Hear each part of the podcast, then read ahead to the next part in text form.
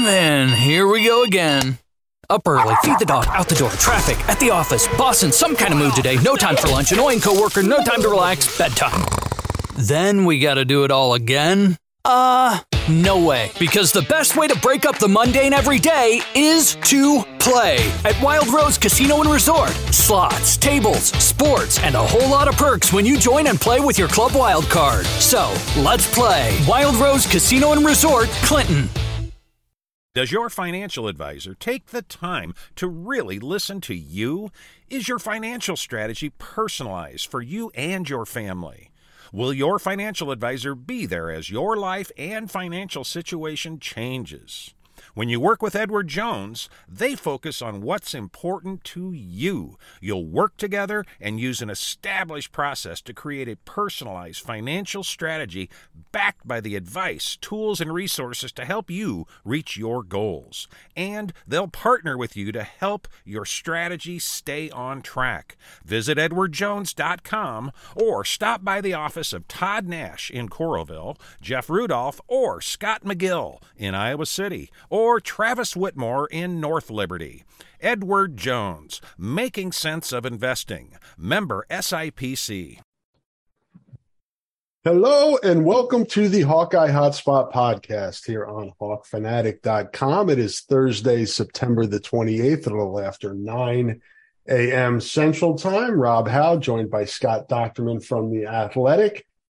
Scott, people are pissed. People are mad. Uh, that's what I hear anyway. I've tried to avoid as much of it as I can. I know you're more uh, entrenched in that in your job description compared to mine. You have to uh, handle it more than I do, and uh, I'm sure it's not been fun.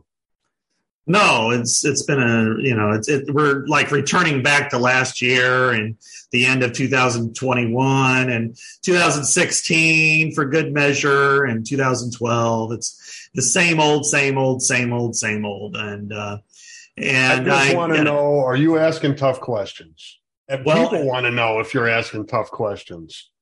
You know what, Rob? Um, that's why I have the tough questions folder. Okay, is that so with tough questions? No. Just exactly like people think, right? No, it's 2023 edition, but uh, we need to fill that thing. People yes. start sending your tough questions in.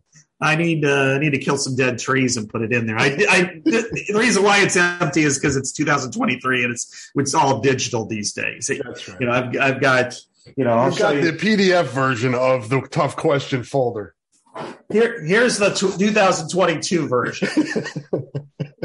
I think we can recycle a lot of those. Yeah, right. I could just pull off a bunch of them, and then from 2012 and 14. yeah, pull out those tough question folders. Yeah, just uh, change the names from Ken O'Keefe and and Greg Davis, and you know Brian Ferentz. One, you know, season one, two, three, four, and five. six, of course. So yes, it's uh, it's been a you know th- this week has been a year, no question. And uh, but you know what? I kind of get it. In fact, I do get it. I get the frustration. It's not just uh, it's not just a, a, small part of the fan base that's agitated and you know mad because they lost or anything like that. Because that's you know you're going to lose games, and Penn State's a good team, so I'm not going to get on that. But when it's the same old situation every year, and it doesn't matter, you know, the faces change, who's running the offense changes on the field. Um, oh, the line is supposed to be better; they're more mature, or we got new wide receivers and a quarterback who won a championship, and yet the game plan seems the same, the scheme's the same, and unfortunately for Iowa, the offensive results are the same. I get that people have reached their fill of anger and vitriol. And that the tip, it's close to a tipping point, Rob. This is where they got to really be concerned. That the next stage is isn't more anger, it's apathy. And when they get to that level, we saw it with basketball.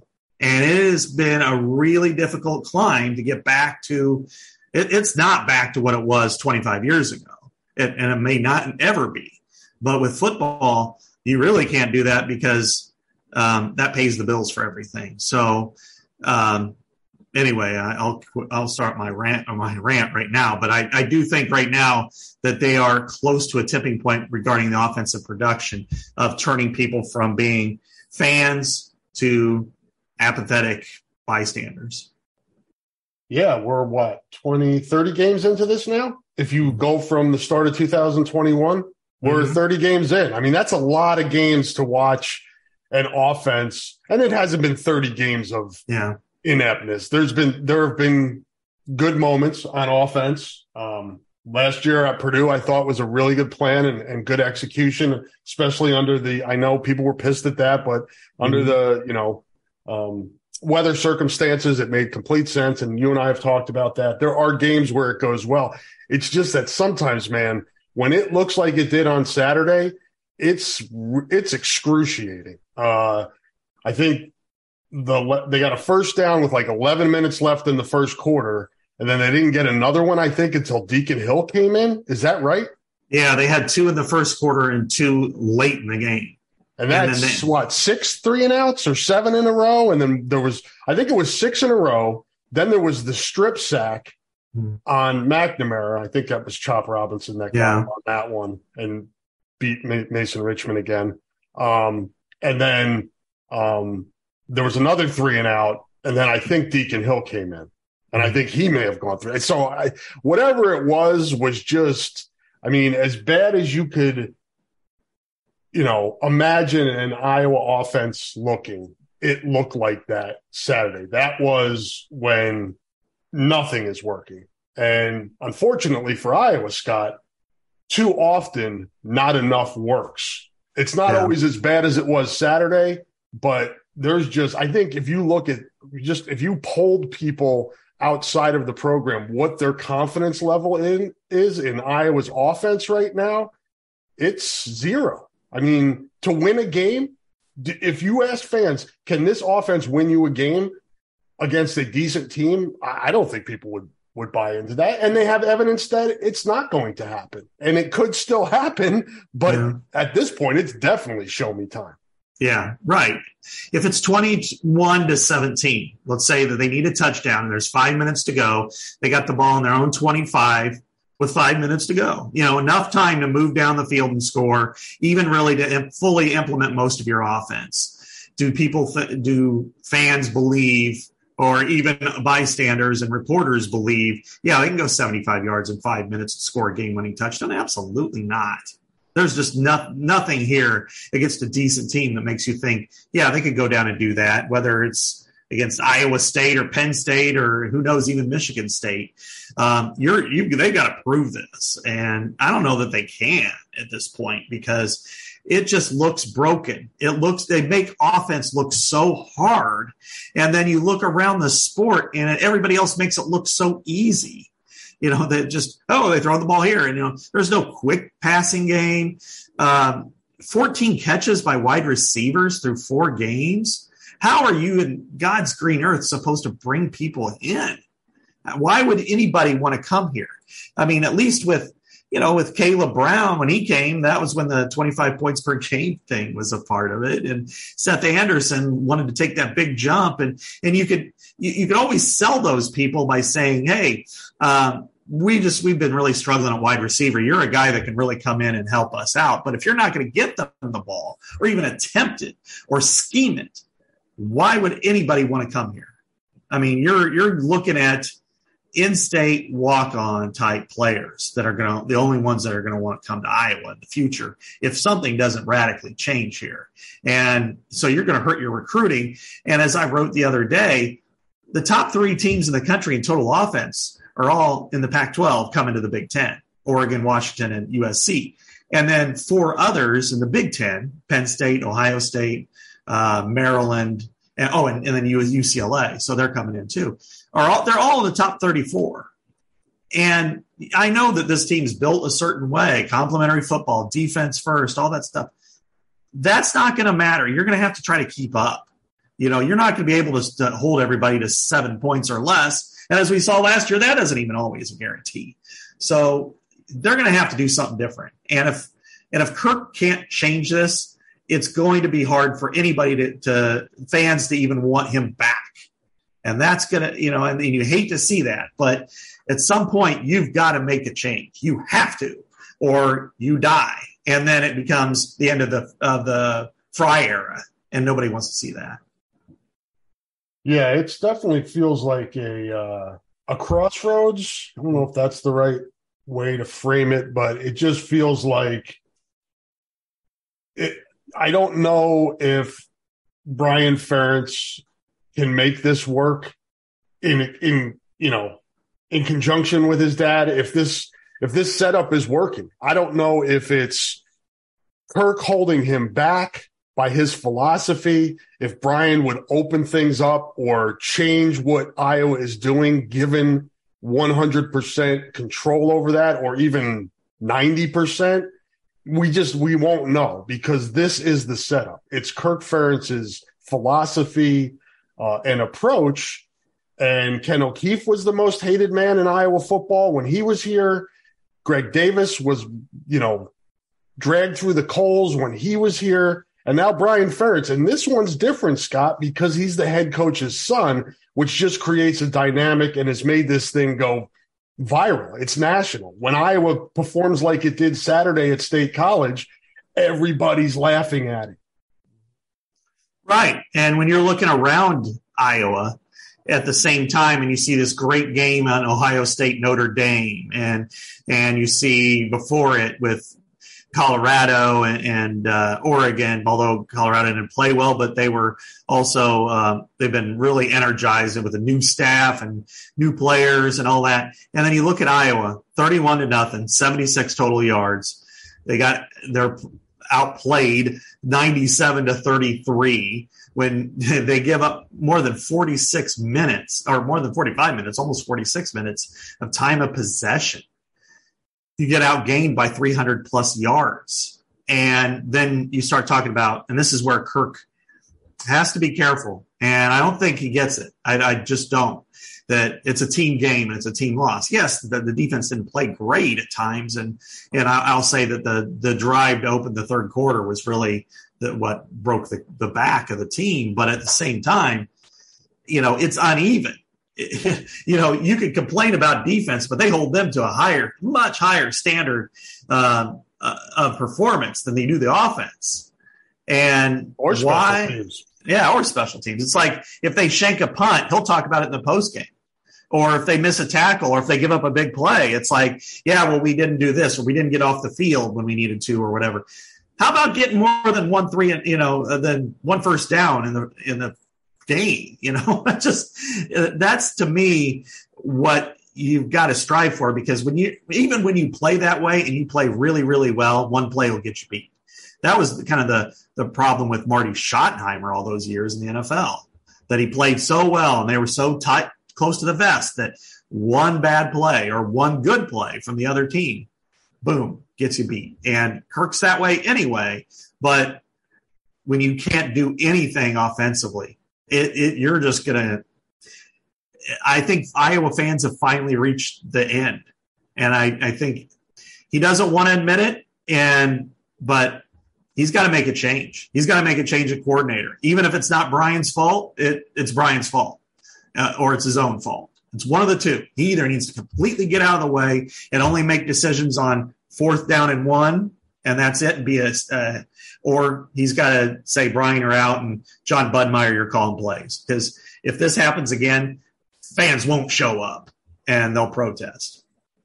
And if Jon Budmayr's made the offensive coordinator co-offensive coordinator, he will be the most hated man in, yeah. in Iowa football because Kirk has to change this philosophy and fundamentally and just how he.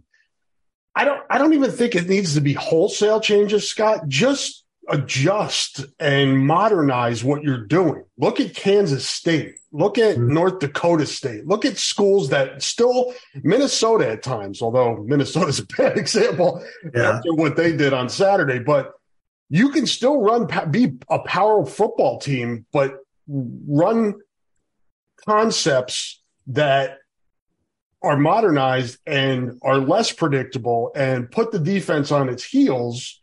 And Iowa still hasn't figured out how to do that. And that I mean, it's 25 years of the same head coach, and that that stuff worked. mm-hmm. 20 years ago. It certainly yeah. worked 20 years ago, but it's not working now. And I don't know if he's capable of changing that. I, I, I mean, it'd be great if he did. I just, it almost feels like it's a tug of war, Scott, of him wanting to prove that what he does works to the people who doubt him. Yeah. It, it's, he's, his two of his greatest traits as a head coach and why he's a Hall of Fame coach, in my opinion, is that he's incredibly loyal and he's stubborn in many of the right ways. However, those are also detriments in why he's um, a Hall of Fame coach, but not considered a generational coach. Because had he modernized his offense and done some of those things over time, I think then Kirk Ferentz might be viewed as maybe like Bill Snyder or some of the other, you know, maybe south of Nick Saban, but everybody else is too. But I mean, considered a no brainer. You know, he would have won more games, certainly. And, but, you know, when you look at, like, to me, I think there's two areas that I look at most of all. One is running quarterback and the fact that they have, they do not in any way, shape, or form want anybody that can run the football at that position. It's all passing. It's like 1970s NFL. You know, no, we don't want Fran Tarkenton here. He's a scrambler. You're supposed to stay in the pocket and throw. Well, you know, when you look back at Beathard in 2015, he, you know, before sacks, he ran for 450 yards. He ran for 34 first downs as a as a quarterback. The last three plus years, from the you know three years plus the first four games this year, quarterbacks ran for 31, and that includes sneaks, and with with Petras. So what are you doing? You know, th- that's where you get when it's third and seven and things break down, take off. You know, McNamara was able to do that a little bit the other day. He's still limping. Uh, and then the other area in this one speaks to the program at large and all the systemic issues that has, has, has dealt with it. And, and that is the wide receivers. Um, when you look at the numbers of, of attrition over, you know, what, 24, I think I counted it up 24 uh, receivers that they've recruited over the last 10 years through the 2022 class, and only four ended up, you know, with finishing with their eligibility at Iowa. Now, some uh, as a wide receivers. Now, some flipped the defense. Some, oh, you know, like Jay Sheil had to medically retire, but they've misidentified and then they've they've ruined receivers. And um, and at this point, when you when you look at even just what's happened the last couple of years, in 2019, Rob, they the receiving corps caught 169 balls, which was the tied for the most in program history. Uh, last year, it was 76, which was the fewest for the receiving group since 82. Now they've caught 14 through four games. And, and then you start to look at things like Charlie Jones, who, you know, caught 21 passes. And remember, everybody thought, you know, tried to justify it saying, well, he's just a rotational guy. Oh, he only went and led the country in 110 catches. And the problem for Iowa and the way that their bounce back will be is, yeah, but we beat Purdue last year. That shouldn't have anything to do with it. It should be utilizing the players you have. And, you know, right now, 33% of their targets have been to wide receivers. That's by far the lowest in the country. 67% is the median. So it's just, you know, those are the issues I see right away, and they're really obvious. And how in God's green earth are you supposed to recruit receivers in the portal or even freshman receivers when you have those kind of numbers? Looks like Purdue's found a way to use Tyrone Tracy Jr. Um, yeah. So, and that's the thing you wonder can, mm-hmm. you know, with, with guys like Caleb Brown, who maybe doesn't fit the, you know, the, the, the uh, prototypical wide receiver mold. Um, he's a smaller guy. He played running back in high school, but how, and Kirk talked about this on Tuesday, putting the players in the best positions to succeed. And Iowa just is not doing that on the offensive side of the football. I asked guys that are much smarter than me, and, and, you're much smarter than me when it comes to football and you know schematics and, and understanding those parts of the game. I asked Jovon and Jordan Canzeri, Jovon Johnson, Jordan Canzeri, They both landed on the receivers, Scott. They both were like, you gotta, you know, against Penn State, they're daring you. They're playing one on one coverage, man. Mm-hmm. And you can't beat your guy. Or, or are you beating your guy and the quarterback's not getting you the ball? What's going on there? It's hard to tell on TV replay. I tried to watch on the replay, but it's just hard. They, they stay on the ball, so it's hard to see what's really going on downfield with the receivers. But those guys both pointed that out. And then they also said, surprised by lack of development on the de- offensive line. You know, this is a year where you figure Iowa would be rock solid on the offensive line. They go through these patches, Scott, where they're replacing and, and Young and, and they've got veteran guys on the offensive line now. All these guys have experience. There's there's no with the exception maybe of Jennings Dunker, but he's four games into this and he yeah. played guard. I mean, he's played before. Um, that's surprising to me. It's not been good. It's it hasn't been good when it's had to be good. Um, fortunately for Iowa, it played three very winnable games in the non-conference. Yeah, the, you know, and I, I don't want to give them any passes because I don't think they've earned it.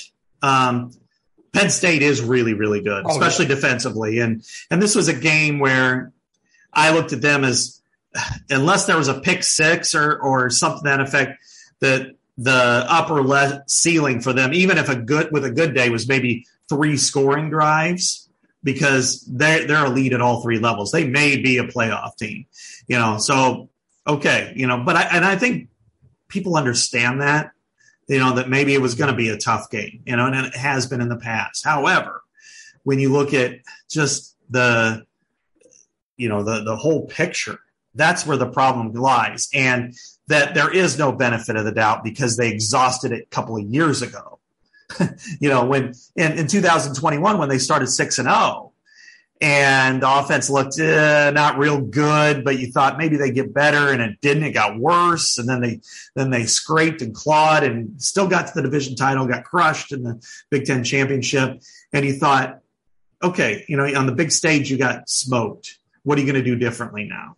You know, and well, what we're going to do is we're going to move Brian to the quarterbacks, you know, coaching, and that's what started this. Ah, are you kidding me? And then and then things got so much worse last year and and then whether it's Kirk trying to buy it, you know, trying to sell a product that isn't there, saying, "Oh yeah, this year the the maturity along the line, you know, they're going to be better." Well, the the fact is that when you look at the line, there's no there's no first rounder here. There's no Tristan Wirfs or Alaric, you know, Alaric Jackson you know, would have been a, a draft pick had some things not materialized at Iowa. But, you know, he's a starting left tackle in the NFL. Let's put it that way. Um, but, you know, Tyler Linderbaum, there's none of those. You know, Mason Richmond's probably a guard at the next level, that, you know, that sort of thing. So they're dealing with what they can deal with, but uh, they should be better. And, but that part, you know, we can all see and agree with and, and discuss the, the varying degrees of how good they're going to be. However, the off the the philosophy, the schematics, the it, trying to get the ball to the wide receiver. I mean, the eleven personnel is is typically the three receiver set that most college football uses these days. Iowa's only employed it 57 times over four games. And and then you look at tight end, 76 of their plays have come with two tight ends on the field. Now, when you had Lachey and all, okay, I got to buy that. You don't have Lachey anymore. And yet the other night, they ran a lot of two and three tight end sets. And it's like, you're not, what are you doing here? You know, is that to protect the offensive line? They're not using them to protect the offensive line. That's the problem. Yeah. They're still running routes with them. They're not, you know, they're still arrogant in their protection where they're still saying, Mason Richmond, you block Chop Robinson. That's not a winning strategy. We've seen that before when they've had overmatched tackles go against great pass rushers and still not provide a chip or a double team or anything. It's like, no, you're going to block him because that's the way we do things. And it, it's, it's, the, the errors are so obvious and you know with blinking lights and strobe lights it's like god why don't you see this and yet you know i, I don't know you know i i don't know what you thought rob uh, watching the body language this week of the players, you know, Nico in particular, and Cade especially, not good, not happy at all. And, you know, is some of it their own fault? Yeah. But that doesn't mean that that's all uh, their fault per se. You know that there's a lot there's a lot that the offense can do to put them in a better position to succeed. And whether it's the head coach or the offensive coordinator not doing it, one or the other is the case. Not breaking any news, but I've heard from some folks that are uh, in the wide receiver room that aren't happy with how things have gone, um, just in terms of their involvement in the offense. And I'm not sure why they aren't leaning more on the receivers, and maybe that's the path forward here. And we see that this week against a team that's going to uh, be a little less or a little more giving than what Penn State was. But uh, talk about the quarterback a little bit here, Scott. I think we should. Um, he was brought in, as we both wrote last week, to win and play well in games like Saturday night at Penn State. He did not play well. Um, and there's context and there's nuance and is he being put in position to succeed? And is he making the plays? Is he executing? Are the right plays being called? Those are tough tough uh, questions to answer because we're not in the meeting rooms. We're not in the huddles. We don't know exactly what's going on. But if you just look at it from raw from a raw numbers perspective spencer petras had better numbers through four weeks last week or last year than what McNamara has this year. And that's with a game at Penn State. So there's context there. Petras opened against Rutgers last year in the Big Ten. That was his fourth game. But then Spencer came out and was decent against Michigan. He wasn't the reason they lost that game to Michigan. He did have, I mean, he was sacked four times, I think, and had a turnover in that game. But uh, he played better in that game than Cade did the other night for sure. Yeah. And again, context, what's going on around them is the how's the offense playing. Um, you know, you had Laporta and Lachey last year. That's a difference. Uh, so obviously there's personnel differences here, but I just think even if you throw the numbers out and and McNamara had had some has had better numbers than Spencer at this point in the season, I don't think for whatever reason, I don't know how much of it is his fault. He has not lived up to expectations to this point in the season. Yeah, there's no doubt about that. And I think he feels that, and, and there there's an obvious disconnect between him and uh, Brian. I mean, because the numbers wouldn't be this bad. I mean, he, you see a lot of. Do you notice when he comes to the sideline? Some Scott, Scott, I sorry to interrupt, but that there seems to be like and and I think that's pretty normal. But confusion, can, you know, when when he comes to the sideline about what's being run, and and it seems like he and Brian oftentimes, and maybe that's just natural with the offensive coordinator and the quarterback. It seems like it's happening, and maybe it's magnified because of the struggles. But it seems like there's a lot of that going on when he gets back to the sideline. What was that? What did you see? This and that. And I get that, but as you said, to to um, agree with your point of a disconnect. I, it doesn't seem like they're on the same page. No, they're not. You know, it's pretty obvious. And and when you look, look at the way the quarterback has played, he has not played well at all. And especially last two weeks where he's completed less than 30% of his passes. That's, you know, you, you can't win anything that way, you know. So I think in some ways, um, this is where they're at a real crossroads, Rob. Now, they could go out and beat the daylights out of Michigan State because Michigan State, you want to talk about turmoil. They, they're full of more turmoil than any other program. They haven't been on the road. They're coming to Kinnick at night.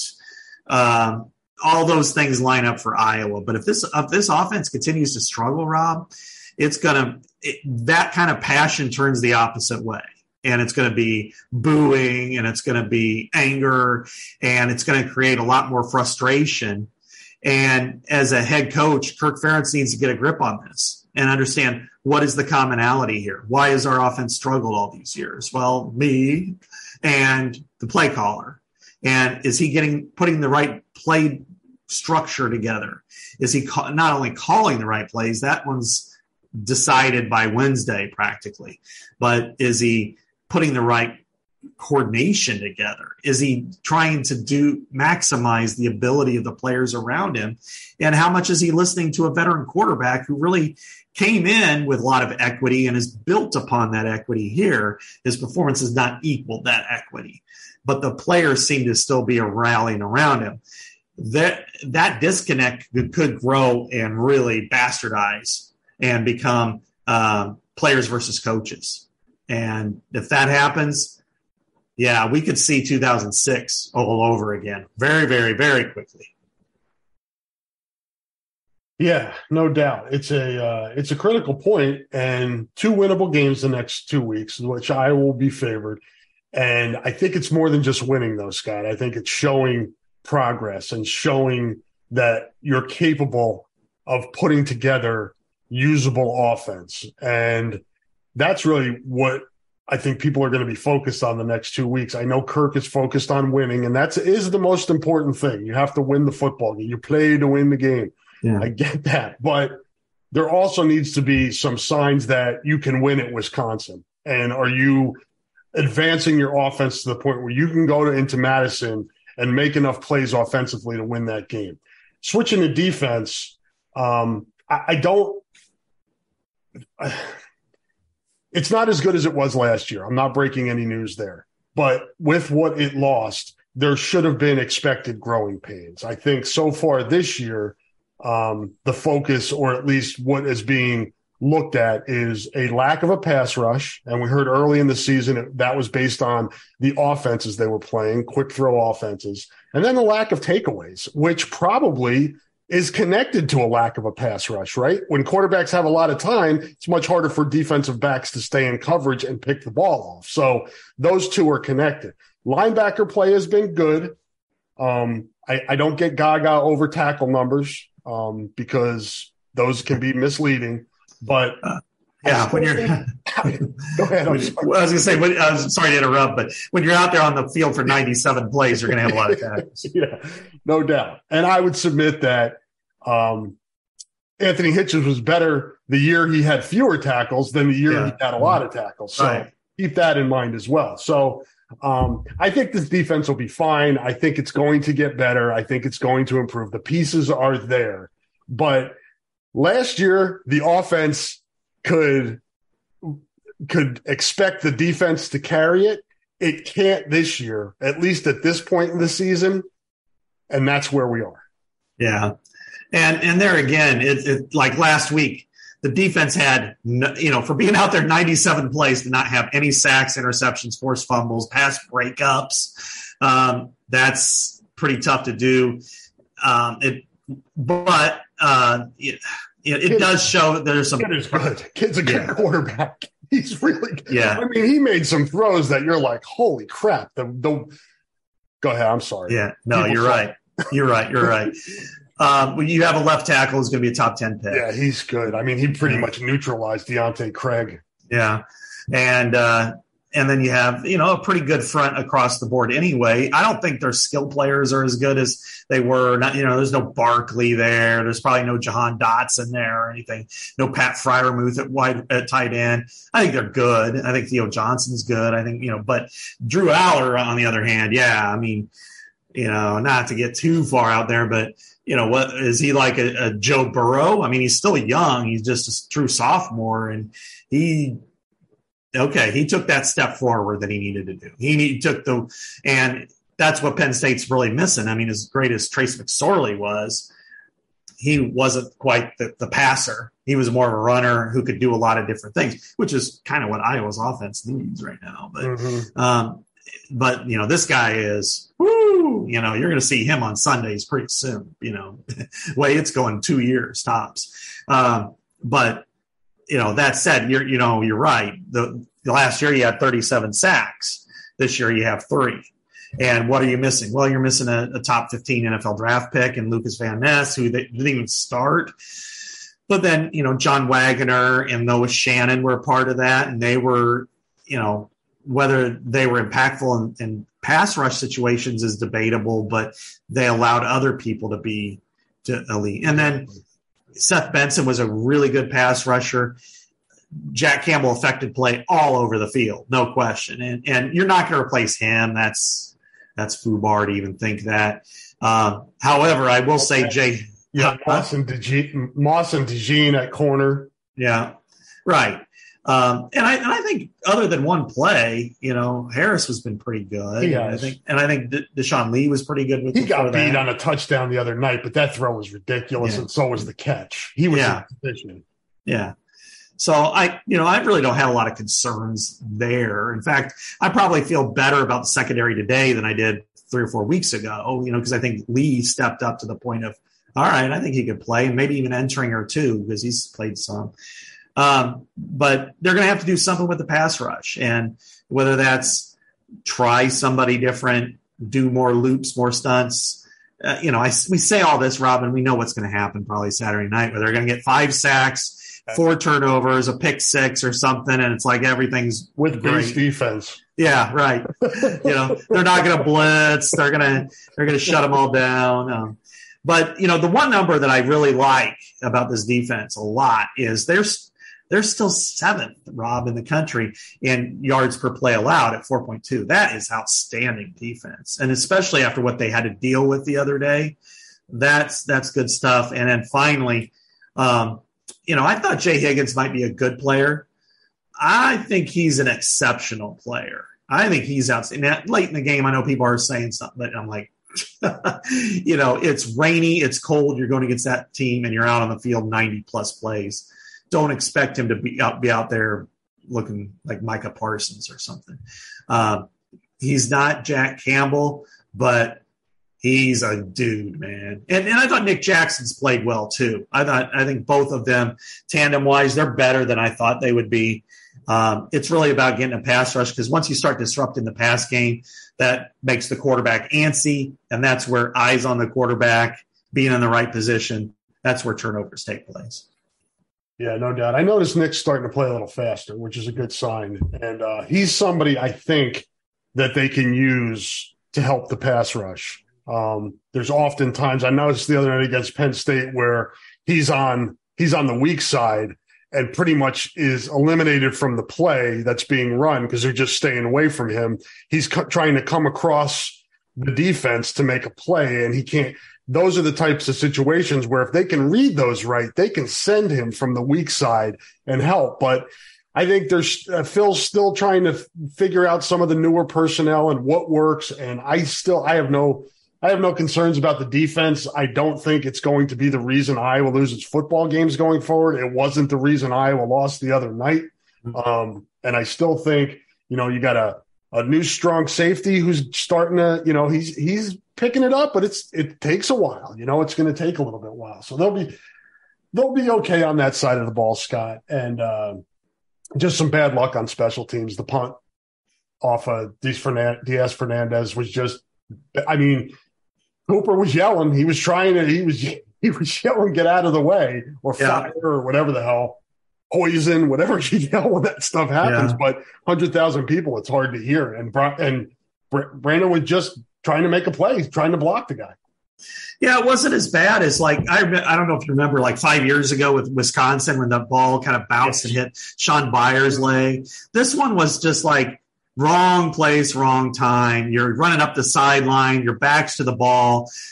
A hundred, I mean, it was 110,000. I mean, it was the second biggest crowd they ever had, and it was boisterous despite the rain. And and so it's hard to hear. And it was a shanked punt.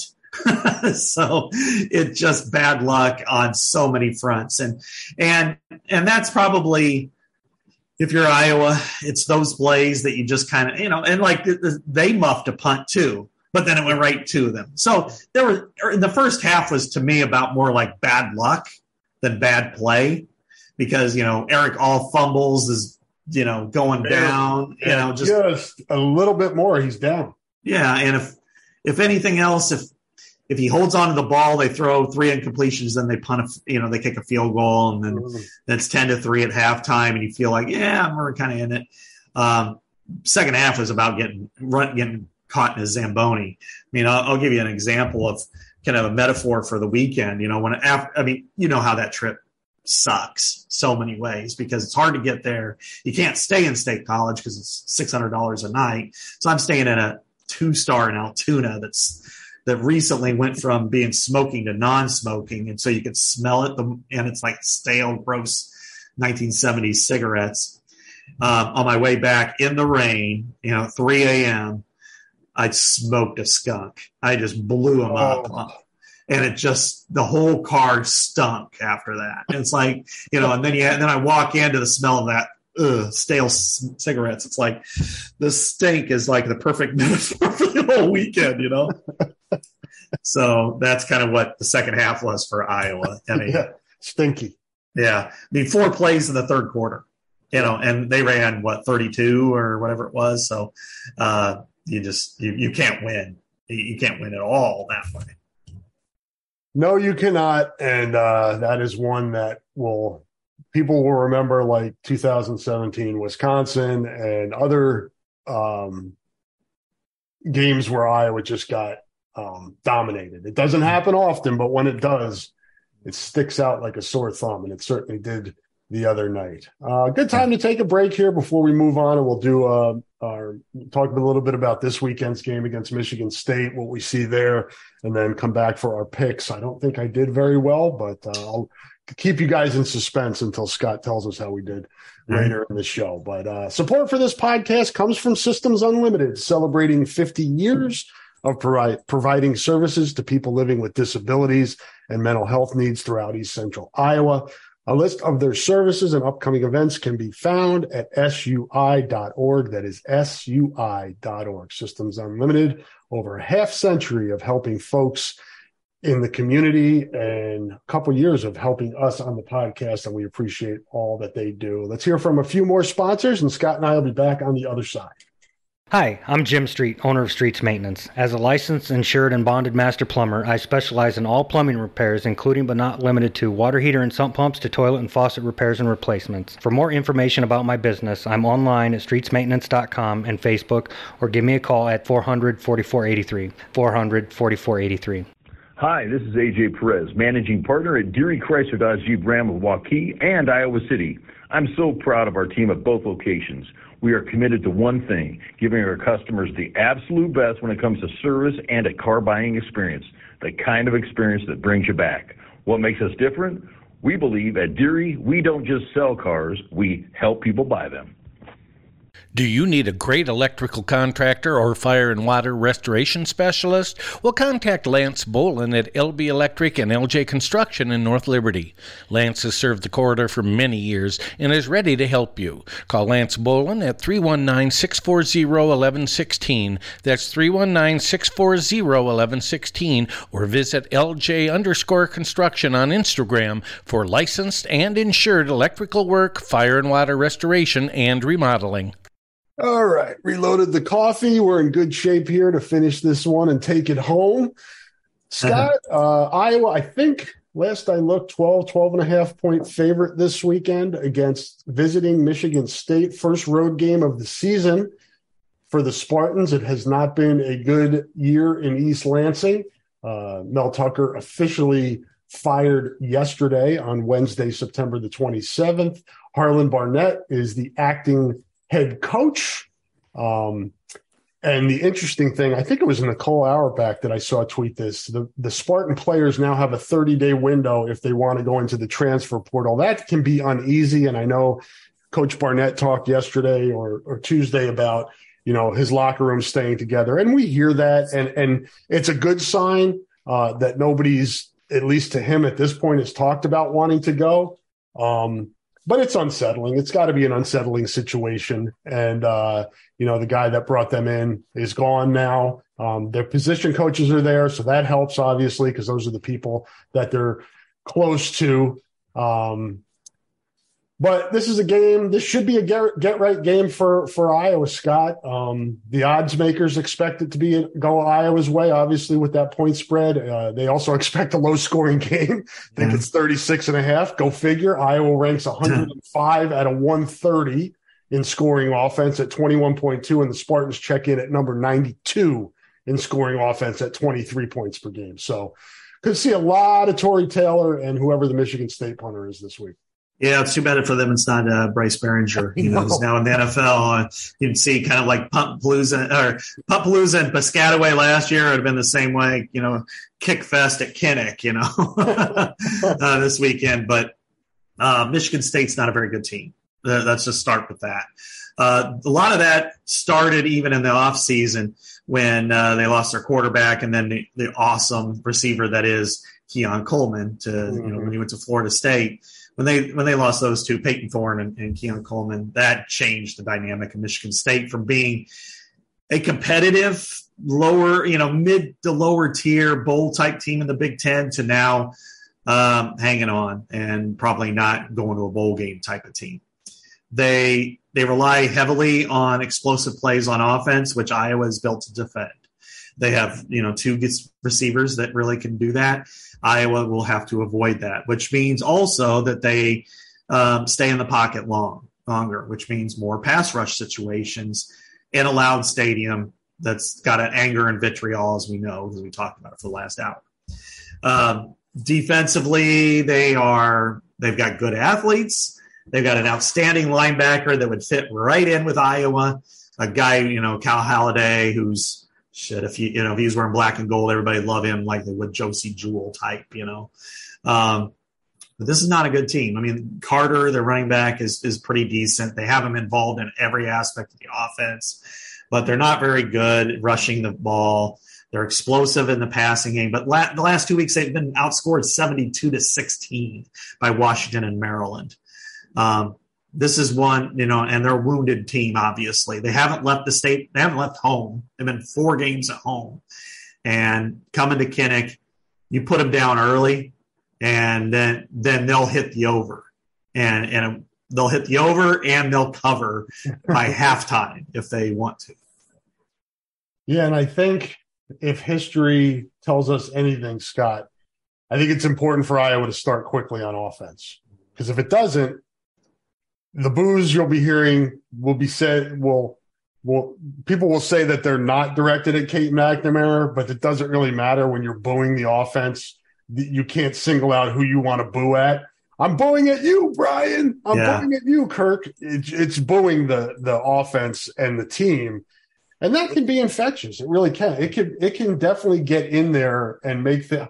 I think at times it got to Spencer Petras, and um, ultimately you still have to play through that and get out there and execute what you're being told to execute. But, um, you know, it's, I just wonder how much confidence there is. They tell us they're confident, but I wonder how much confidence there is in the plan that they have and in the guys around them. You know, I, you see, you see it on the field sometimes. You see the frustration, and it's natural. I mean, it's human nature. Um, and Iowa really has to fight through that because this game kind of sets up like the Nebraska game last year, where Iowa has no business losing this game. But if you allow the other team to hang around, there's an injury, bad play, ball doesn't bounce your way, then you put yourself in position to have a really bad loss. Yeah. And if that's the case, then all bets are off for this whole season. Um, everything's at stake at that point. Um, you know, that's why they need to get, develop some confidence early. And the best possible thing is for the offensive line to pass protect well and for them to hit a big pass early. If they can hit, I know that I know it's like pie in the sky here, but if, if they could hit a 60 yarder, you know, right off, right, you know, third pass of the play of the game, and Seth Anderson or especially Kaleb Brown would catch, run, score, that could change the the mental dynamic of the whole. The, the, certainly with the crowd, but also the offense, which needs confidence. I don't see confidence at all. Their their body language tells me that, and then the play tells me that. Um, you see frustration with the blocking on the offensive line, especially in the pass game, because Cade was getting murdered the other day. And then that comes down to coaching and it comes down to scheme, because if you're going to just allow a first rounder to, to roll around your left tackle. You might want to have somebody there to chip. Um, but you know, I, I think this is a defense you can get, you can score on. it may not be easy um, to grind on, but it, you could score on it. And they're going to make I, you throw. Mm-hmm. Michigan yeah. State's going to make Iowa throw. They're not going to let Iowa. Um, maybe Iowa can impose its will and establish the run and then open everything up. But Michigan State's going to make that very hard. They they're going to say, "Hey, beat us down the field." Yeah.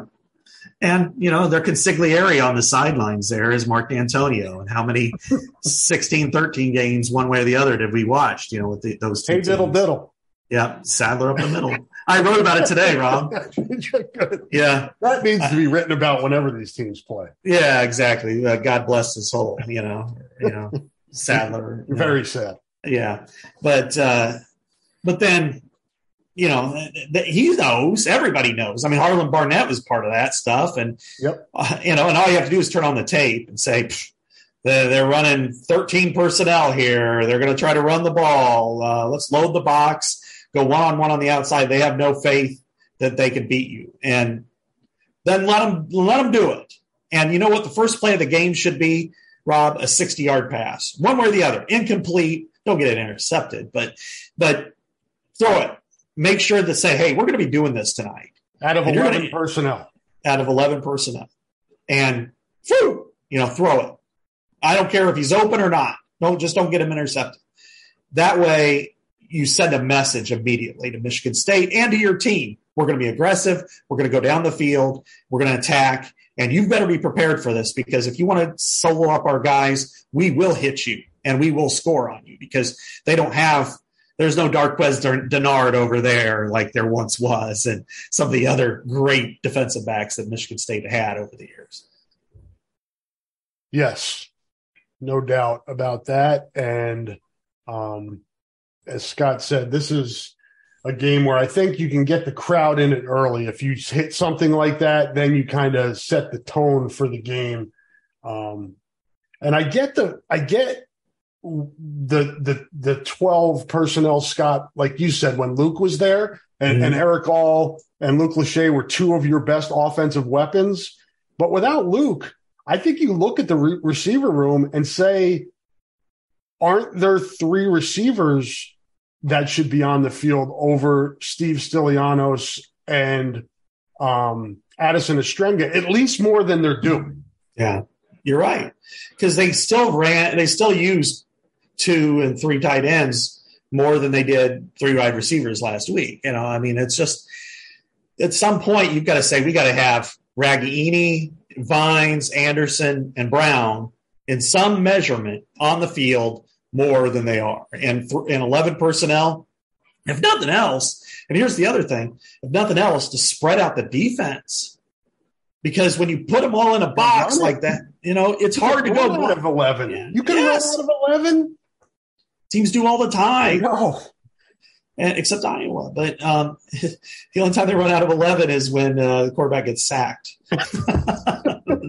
That's pretty much it. But oh, I, I, just, uh, it's frustrating as you, as you can tell, just uh, to watch that development. And yes, quick passing game. What happened to that? Why can't just there be a one step throw? You know, get somebody out there, you know, run, you know, have a block. And, you know, remember, and this is, I, am not looking back fondly on the Greg Davis error because I do not like what I saw schematically there at all.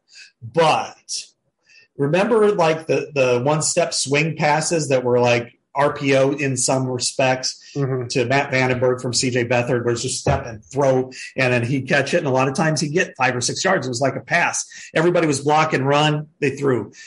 You know, what happened to that? Why can't you do that? Because that might you know, especially if you're throwing it to somebody like Kaleb Brown, he might be able to turn the corner. And he's got, you know, Matt VandeBerg had some good wheels, but Brown has quickness that they need to exploit. And and I and I don't want to hear that. Well, yeah, he's still learning the system. if you're if you're learning the system now going into Game Five, this system's too damn hard. Get him out there, play. Penn State did it, Scott. They ran that those quick passes to the left side and had the tight end out there blocking, and it was like a running play. Pick yeah. up five, seven yards, and then they built off of that by using two two really good running backs at Penn State too. By the way, mm-hmm. um, that helped them run the ball. Yeah, they're giving you different looks. They're hitting you with with different combinations, different punches, and you're having trouble keeping up. Iowa, you know where it's going to be, you know what's coming, and you just have to stop it. Exactly. It's like all you have to do is say, all right, we're going to, you know, they're, they're going to come out with a minimum one, most likely two tight ends. Um, now that they're running a little more gap and counter, you've got to be a little more disciplined and maybe play two gap to some extent up front. But if you can slow that down, you know, we don't care about the outside because then in third down, that's when they will go to five wide once in a while or do some of that stuff. It's just, it's very, very easy to defend. You know, predictable to, yeah, yeah, pretty much. I mean, by, by formation, you can see what they're trying to do. And, um, but anyway, I, I think this is, huh? Oh, I was say this, this is clearly a winnable game though. All the things we've talked about with Iowa, we've talked about before. Um, last year, year before, you know, countless times last year. Um, but this is this is one of those games where it could end up like Michigan State in 2020 during the COVID year, where it was 49 to seven. Um, you know, you had Riley Moss pick pick six. You had Charlie Jones, uh, you know, return a punt for a touchdown. You had, you know, just scorching plays, you know, by Tyler Goodson, and and it's just to me that's where this one could end up very quickly. Yeah, no doubt. Um, and that's kind of the tonic I think Iowa needs uh, is to have a breakout game offensively against a Big Ten opponent. But if we're being honest here, Scott, um, and we said this last week going in that the Penn State game wouldn't make or break this team. Um, but I think we were thinking more of a competitive game, at least for a half, three quarters before Penn State wins it if that's the if that was the case. It's just how Iowa lost last week that has people very, very on edge. And but if you take a step back and look at the schedule Iowa has and look at the Big Ten West with eight games left, and they said it this week, and they should believe it. Everything, their goals are still in play. The Big Ten West is very much in play. Then you get to a one game scenario in Indianapolis who knows? Mm-hmm. Right. Mm-hmm. So you come out of Penn State and you look at what happened there and you're saying, now that you can't expect this team to win, you know, anything significant, but it's not the case when you look at what is left on the on the schedule. And these next two weeks would be either one would be a very bad loss. No question. This is the really what you could say is this season is all about Iowa. It's not about the opponents the rest of the way. It's about what what can Iowa do? How can Iowa improve? What does Iowa make of its season? Well, it all those things that we've talked about in offense, they need to revamp. If they can revamp them, there's no reason why they can't run the run the table. You know that. Here's the question for you though, Scott. Kirk knows this too. So does he change much, or does he figure? Because he said, I mean, you just listen to his own words. We do what it takes to win the game whatever we feel like is going to do the.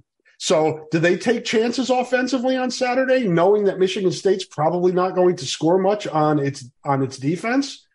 Or do they actually push forward to try to make the improvements that we saw necessary at Penn State? Or does Kirk just play that conservative, we're just going to muck it up and win those 17 13 games? I think they push the envelope this week, Rob. Yeah, I think you're right. I think they play more like they did against Western Michigan. Okay. You know, which they were a little more aggressive. Uh, you know, and, and and part of that is, as we know, and this is the thing that's easy, that's the most difficult to convey is, you could be that aggressive in the running game if it works. Yeah. if you could run for five yards a carry, it doesn't matter because you're just blowing them up, and and then it looks like you're you know, being aggressive. Whereas if you're getting two yards a crack, it's it looks like you're being conservative. I think in this case, that at least through three quarters, if the game goes as planned, I see them being that way. And then who knows, maybe with 30 seconds left and uh, Dantonio on the other sidelines, maybe they'll just he'll instruct Max White to just barely reach the goal, the ball over the goal line. you know, remember this, MF? Yeah, hopefully we get some aesthetically pleasing football the next two weeks, Scott, on the offensive side, because I think everybody in you know that follows Iowa football really needs that right now. They they yeah. need to see some signs of life on that side of the ball and give and I think like you said, confidence in offensive guys, confidence in each other, confidence in the players and the, what they're being coached what they're being asked to do because we know that game in Madison's it, it's early, so you can't just say it's for the West title. But let's face it, as we came into the season, we thought these were the two te- best teams in the West. It through four weeks, they look like the two best teams in the West. Either one could stub their toe. Uh, Wisconsin plays host to, to uh, Ohio State, so they've got their Penn State game left, basically. So but I these next two weeks, obviously winning is the main goal, but developing and becoming better offensively has to be the the the micro goal right now. Getting yourself some momentum going into Madison in a few weeks. You know, ultimately, it's also how you feel about this team, and and and this is this is speaking as much to the fans, the donors, the swarm donors, and and the players as well. I mean, winning games is paramount. Of course, nobody wants to remember a close loss. I mean, the one of two of the best games I ever covered, Iowa lost. You know, the, the 2015 championship game and 2010 Iowa Wisconsin game, which was phenomenal. Both of them were great games. Yep. So what? They lost. Um, and I think that you know, so winning is number one, but I think also how you feel about the team is how they perform. You know, nobody wants to go and watch a team win 51 to 44 in basketball every night and say, well, we play great, outstanding defense. And that's, you know, and we hit, hit a bunch of free throws. Nobody cares about that shit. They want to see the ball go up and down the court. And I think that's the same way here that people want to see points. They want to see movement. They want to see big plays because that's what you cheer for. You know, it's so I think if you are right. Everywhere around the country, they look at the highlights from Saturday and everybody's got these like explosive, high powered offenses. And then there's our team. And then there's Iowa. And we've covered Iowa for so long and it's been the same way. And it's like, God, just, you know, you go to the portal and you pick up all these players and you still don't use them. And you still, you know, it's like, yeah, yeah, I don't know. We've we've been at this for a long time, but but I think that's part of what they need to have Saturday night is you need your fans to feel good too, because you want them. You know, they they support this team, and and I know the you know Kirk will use this obviously as us against the world. Only don't listen to the outside noise and stuff, but you know this is a passionate fan base, and if that passion goes away, watch out. It goes the other way badly. And and again, and not to use basketball, you, you need to view that though. I mean, there used to be split packages for basketball tickets. Everything we're seeing with women's basketball it used to be annual with men's basketball, and it, now it's like, hey, what time do you want to show up? We'll start. We'll we'll tip off a couple minutes after that. You know. And I think there's a cumulative effect here too, Scott, when it comes to Kirk Ferentz. I mean, he's in his 25th year. So people have that memory bank of 2014 or. You know the last two years there's yeah. that with he and the there's been a snowball effect the last you know what i said 30 games mm-hmm. so now we are in that and and that's hard to stop sometimes but iowa with these two games has a chance to change the narrative has a chance to show some life has a chance to inspire some confidence, not only outside of the locker room, but within the locker room, which is much more important.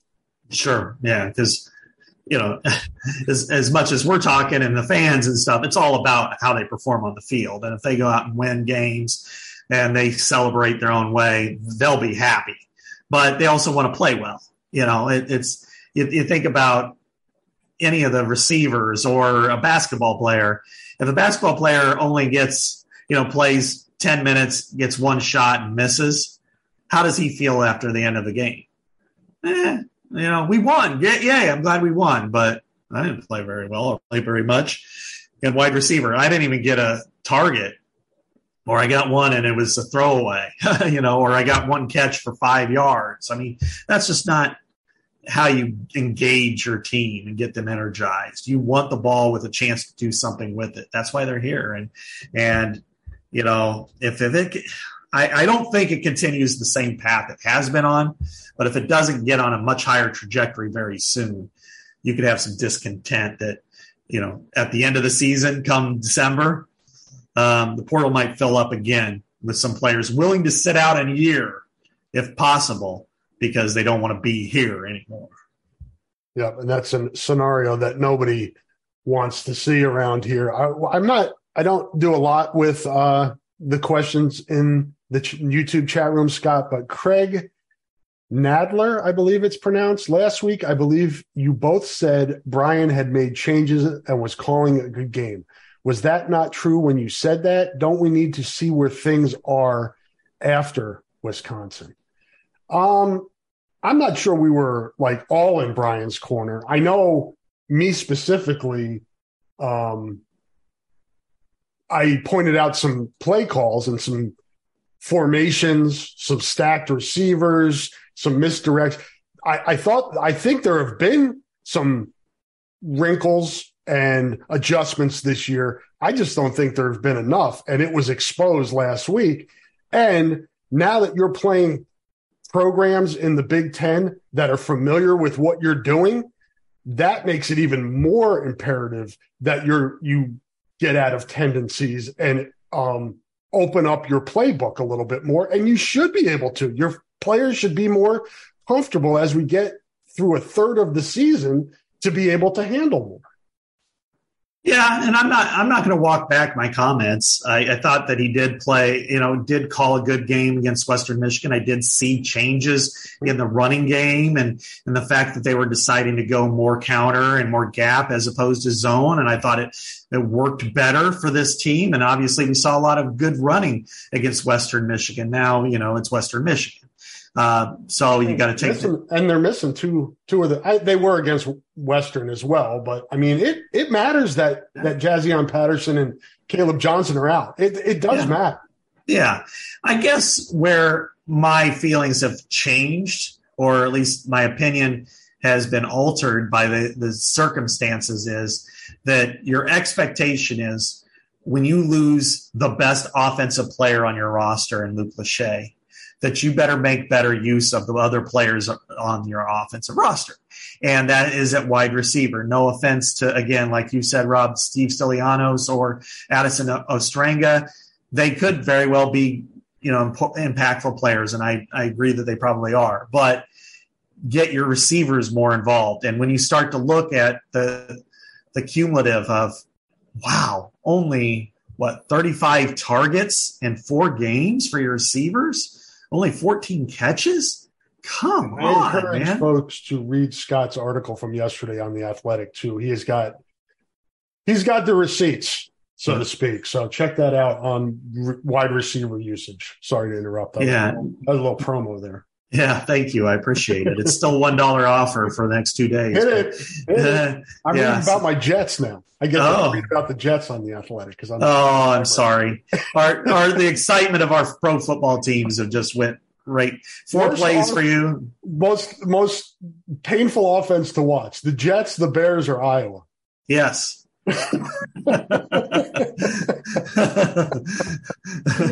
yes, um, is a good answer. This is yeah, the correct answer. The correct answer is yes. I, uh, I mean, you think about. Well, Zach Wilson is. you want to get really kind of feisty. He's got a, he's yeah, got an Iowa I know. I was just, uh, I was just saying, Iowa's coming out. You know, that's what people can really be mean about. Uh, but, but uh, alas. Now, I, I mean, I do think they perform well this week. I, I do. I and if they don't, then it, it's going to at some point. It even you know I try to be pretty balanced in my perspective on Iowa football, especially. And hey, but look at the cumulative of Kirk Ferentz's career, the wins, everything else like that. If if they continue to go down this path offensively, the same schematics, the same approach, then everybody who has criticized them and called for Brian's head is completely justified. And if it If it doesn't change, then something has to change. And you could be looking at some changes that they're not, you know, I, I don't know. You know, I, I just think that just be, let's be careful that it's not a kingdom. You know, they always talk about traveling trophies that you rent them for a year. You know, this is Kirk Ferentz's career, is his job. He's been there 25 years, but somebody else is going to coach after him, and somebody else coached before him. So he's kind of running that position. You know, might want to start thinking about changing some things up. He wouldn't listen to me, Scott. I know that, but you know, you've secured your legacy as, you know, a successful college football coach. Why not change a little? Why not why not at this point show people, hey, I can I can I can uh, adapt and I can um, modernize what I do, and our our foundation and philosophy is sound. I just need to adjust some things, put my son in a position to succeed, let him do a little bit more, allow my players trust in them a little bit more because I think there's sometimes a lack of trust in the players. Um, just let it hang out at this point. What's he got to lose? Yeah, no, you're right. Absolutely right. That's perfect way to put it. Because when you look again at the at the history of you know he's a Hall of Fame coach, one of the greatest to ever do it in Big Ten history. I I will fight on that. However, there's a reason why he doesn't get mentioned with Bill Snyder, with Nick Saban or whatever. I mean, Nick Saban's changed. You know, Bill Snyder's a you know an offensive guru, but but Nick Nick Saban had the same type of philosophy and he changed. He decided to get uncomfortable, be comfortable with being uncomfortable, as they say. And Iowa has just, well, we're just going to do it this way, you know, like like we're the same high school coach after 30 years. We're still going to run the I formation into the plowing the line, and and uh, you know you've got to if he can make those changes, you know. And here's the thing, Rob, that, that kind of baffles me is when things have happened off the field you know, he has made changes. You know, 2015, you know, the new Kirk, and they uh, went to morning practices. He became a little more open with different things. And what happened in 2020 to if it's, I, you know, we can all agree or disagree on it, whether it was enough, but it was a lot one way or the other. Those types of things have made him able to last and be successful why not take that one step with the offense? That's it. You take that step. There's no reason why you can't be a top three or four or five team in the Big Ten every year, even with the newcomers coming in. And we shall see. These last eight games of this season, regular season, are fascinating. No matter what transpires, we're going to be entertained and yeah. interested. And hopefully, that, as Scott has said throughout this podcast, hopefully there con- continues to be engagement and apathy does not set in because that yeah. would be the worst case scenario. Let's get to picks, Scott, before we get out of here. Okay. Uh, give me the bad news. Yeah, it wasn't your best week, Rob. The week before was pretty good. Um, you were two six and one. Oh, uh, that's bad. Yeah, we we uh, we pushed on Rutgers, Michigan, because it was minus twenty four and it was 31 to 7 but uh, i was 5 3 and 1 so i had a much uh, i had a better week. We both blew iowa. Yeah. And uh, and so and we both uh, blew nebraska because they only won by 14 and we both blew indiana you know which uh, went into overtime against akron akron wadley did you have northwestern Yes. Plus the 12. My, Good on you. Because I yeah. did not see that coming. Certainly not didn't see Northwestern yeah. winning. Yeah. But we both had Notre Dame, which was good. We both yep. had Maryland minus seven. Uh, you took Illinois again, and uh, shame I'm, on you. I'm going down on with that ship. I've been going down with that ship. Let's see if yeah. I do it again this week. Yeah, and then uh, I had Wisconsin minus six and a half. You took Purdue on the road, so or at home, I should say. But uh, anyway, I'm three now because I won by three. I'm up by three, and we got an all Saturday slate now. So we're back. We're into this, and first up is Louisiana at the Mighty Gophers. Minnesota minus 12 and a half, Rob. Yeah, Louisiana is a pretty good program for uh, group of five program. Um, I think people are going to be on that side because of Minnesota losing at Northwestern. So I will go against the grain and throw the points and take Minnesota. You'll take Minnesota after uh, Yep. after last week. Uh, I sense the bounce back. Yeah, I guess I can I can kind of see that too. Um, it's it's just weird, you know, the way they they played the last few weeks. You just like, you know, is there anything left here for for the uh, mighty Gophers? Or are they, you know, rolling down the? If there was point. ever reason and evidence that the Big Ten needs to do away with divisions, it's Uh-huh. this year because this is bad. Yeah, no, you're you're right. I'm all right. I'm gonna go. I'm gonna go with Minnesota. I, I was gonna 12 or 12 and a half. it's 12 and a half, but I'm still going to take the, the Gophers.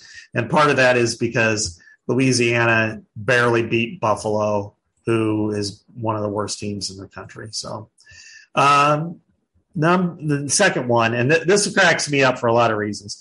Penn State minus 26 at Northwestern. Did you see the tweets from the Penn State reporters? About the noise. Yeah, that they, they no music because they want them to prepare for the environment. They should have Um, played like Zamfir, master of the pan flute. Yeah. You remember Zamfir, master of the pan flute? yes, commercial from we were kids? yes. Yeah, like the wooden. Or, or Enya. oh, that's funny. So it's Penn State. Yeah, I'm. Um, I'm going to take Northwestern, what's it? Twenty six, Scott. 26. Yeah. Give me the give me the points here too. I'm gonna. I'll get sucked in by Northwestern. I mean, there is no question in my mind whatsoever Penn State is a elite team. Yeah, But as we know, going into a place like this, um, sleepy. yeah, and Northwestern, Northwestern, I'll give them credit. They played hard last week. They won. They came back. They had no reason to do that. Yeah, that locker room is not lost. Yeah. and you worry about that coming to the season. It is not lost. They've done a good job there, and uh, the grass at Ryan Field will probably be 12 inches long. Yeah. Exactly. They, haven't, they haven't mowed it in two weeks. Yeah, that will be. Uh, you know, that, that's always the case. It's like let's slow them down. And um, I wonder what Wrigley's grass will be when I was there. Next one is uh, Indiana at Maryland. Maryland minus fourteen. I'm still going to take Maryland. Uh, they could go five and zero, which would be a really good start for them. If this was a different team than Indiana, like any other team in the Big Ten, I might go the other route. But um, I don't. I think Indiana might be the worst team in the Big Ten. I might be there with you if we if it's not the one that Iowa plays this week. Yeah. Um, I will. Uh, I'm with you. I, I, I think the Terrapins. The Terrapins. If you want to watch good offense, watch the Terrapins. They play good offense. Yeah, they got a pretty good quarterback too. Yep. Wonder you know what his completion percentage would be if he was here. Uh, sorry, um, Michigan at Nebraska. Michigan minus eighteen on the road. I I fear saying this. Give me the points. I'll take the Huskers, and I don't think Huskers win, but Huskers plus eighteen. I would probably take. Do you know which team in the country is number one in rush defense? Off the top of my head. It's Nebraska. Wow. Their defense is legit, Scott. Yeah. They're, they're playing good defense. So I'll take the 18 points too. I, I don't think they'll win this game, but I think they'll give Michigan some trouble. Uh, its defense will give Michigan some trouble and, and and keep it a relatively close game. But that's one of those games too where you can see a late score by Michigan blowing up that 18. But I'll take it. Yeah, I can also see twenty-seven to ten. Yeah, yeah. That's hope. Let's hope for that. Um, I, I will say um, Nebraska's offense is comparable to Iowa's right now, and if if they could get their offense somewhat right, I think we'll invite them into a three-way conversation to the Big Ten West uh, competition. And I know, I I, I know we, everybody every year, oh Nebraska, ha! well, you know, Iowa hasn't earned the right to just say it's their fight yet. So. Um, Illinois at Perdiddle, um, minus one and a half for the home Boilermakers on their homecoming. Uh, this one's really difficult, by the way. Give me my Illini, baby. I'm staying on the train on the Illinois. Bielema. On the Bielema Me and train. Bert you're running that, conducting it. oh man, uh, I'm with you. I hate. I, I'm freaking out about picking Illinois again for the millionth time, but I'm going to take them. Uh, I I went against them last week, but I think they can beat Purdue. You know, that's Josh uh, Whitman's hometown. Ryan Walters. There's going to be some interesting things. But this one didn't have a line because of the whole New Jersey thing. Wagner at Rutgers. I guess we'll just pick it straight up. I'll take a win. I need it. Yeah, yeah. last week, I'll take the win. Right. It's just kind of a. It's like free parking, you know, a monopoly, and exactly, you know, and, and you put the things in there, the, the fines in there. Finally, uh, the game that I think is probably, if not the game of the week, one of them, and that's one we cover. And what the latest number you have is 12 and a half. Is that right? Or oh, I have 11 and a half written down, but let me see what Brett, BetRivers has real quick. Yeah. Talk some, talk amongst yourselves. It'll, I, hopefully it gives me the face res- recognition here so I can get in. Yeah. Well, I'll just say that uh, there are two teams on a bye, Ohio State and Wisconsin. And, uh, you know, Ohio State, you know, doesn't have Lou Holtz on its side, but Ohio State has Amer- America and the state of Ohio on its side. Wisconsin, however, um, I'm still unsure what to think. They played pretty well against the Boilers in the second half, but Chez Mellusi, you know, losing him is going to be a, a, big loss for the for the Badgers. And um, how are they going to handle that? I don't know. BetRivers has it at 12, Scott. 12 okay. And uh, 36 and a half still. So same as last night has not moved. Okay. I wrote down 11 and a half earlier this week. So 12 is 12 it is. I'm going to take Iowa. Um, I do, you know, basically because I think that they can be better than that, and they should be better than that. Now, if they aren't better than that, there's a problem. But you know, they they they have struggled at times being a double digit favorite um, under Kirk Ferentz, but it's been a while really since that's been a big factor. But still, I'll take the Hawkeyes. I will too. Night game at Kinnick. Um, yeah. Atmosphere atmosphere will be great. Um, and I think Iowa can get out to a good start here, keep the crowd engaged, and uh, take the Spart take Sparty out of it early. Yeah, for sure. Well, we picked the same games this week, so we either suck together or mediocre together or so awesome together. Listeners can decide whether they believe in us as a tandem or not, and uh, hopefully I have a bounce back week yeah. and you continue to have a good week because that means I will have a good week. So right, yeah, yeah. So well, good luck to you on that. All right, folks. I think we've run our course here. Hopefully, we had a little positive conversation in here along with uh, the uh, ugly review of last week's game at Penn State. Hopefully, next week we have a much more favorable outcome to discuss. And we also have Big Ten media, or not Big Ten, Iowa basketball media days next week, too. So we'll start to fold that in as well as things get crazier and crazier and busier and busier here on the Iowa beat. But thank you, everybody, for listening. Thank you so much to our sponsors. Again, subscribe to the feed, get a fresh Hawkeye centric podcast every day of the week. Um, and, uh, give us some likes too. That always helps if you like us. If you don't like us, then you shouldn't be listening. So, anyway, thanks to everybody involved in the podcast, and we will talk to you next week. Say goodbye, Scott. Goodbye, Scott.